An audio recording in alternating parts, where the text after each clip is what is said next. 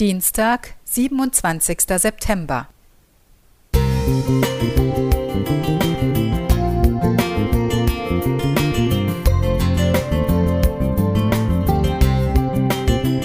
Ein kleiner Lichtblick für den Tag.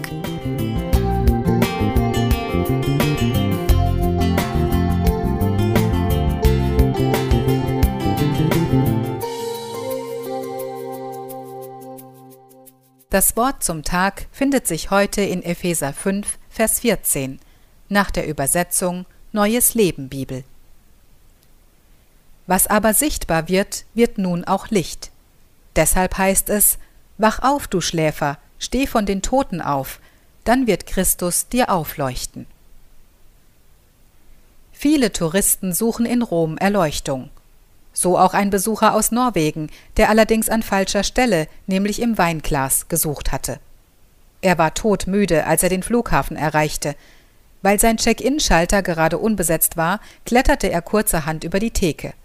Er hockte sich auf das Gepäckband und schlief ein. Daraufhin setzte sich das Band in Bewegung und transportierte den Betrunkenen in den Sicherheitsbereich für Gepäckstücke. Eine Viertelstunde lang fuhr der 36-Jährige im Tiefschlaf durch die Gegend, berichtete der britische Daily Telegraph.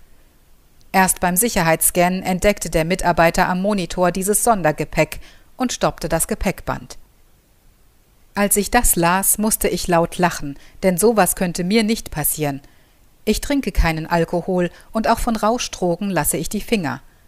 Aber Moment mal, sind es nur chemische Substanzen, die uns vernebeln? Kann mich nicht auch anderes so stark beeinflussen, dass ich nicht mehr klar beurteilen kann, auf welcher Route ich gerade unterwegs bin?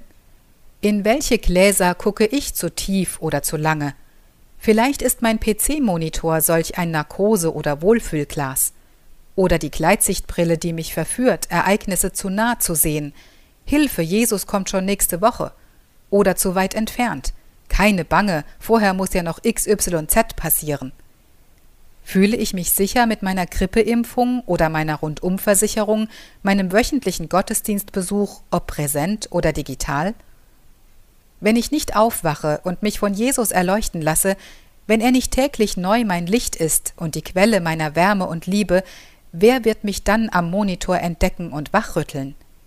Anders gefragt, wie aufmerksam bin ich und wie stark fühle ich mich für die Sicherheit meiner Brüder und Schwestern verantwortlich – nicht um sie als Tote zu verurteilen, sondern um sie zu wecken, damit sie das helle Licht sehen, mit dem Jesus jeden von uns erleuchten will. Dazu gehört auch das Licht der biblischen Wahrheit.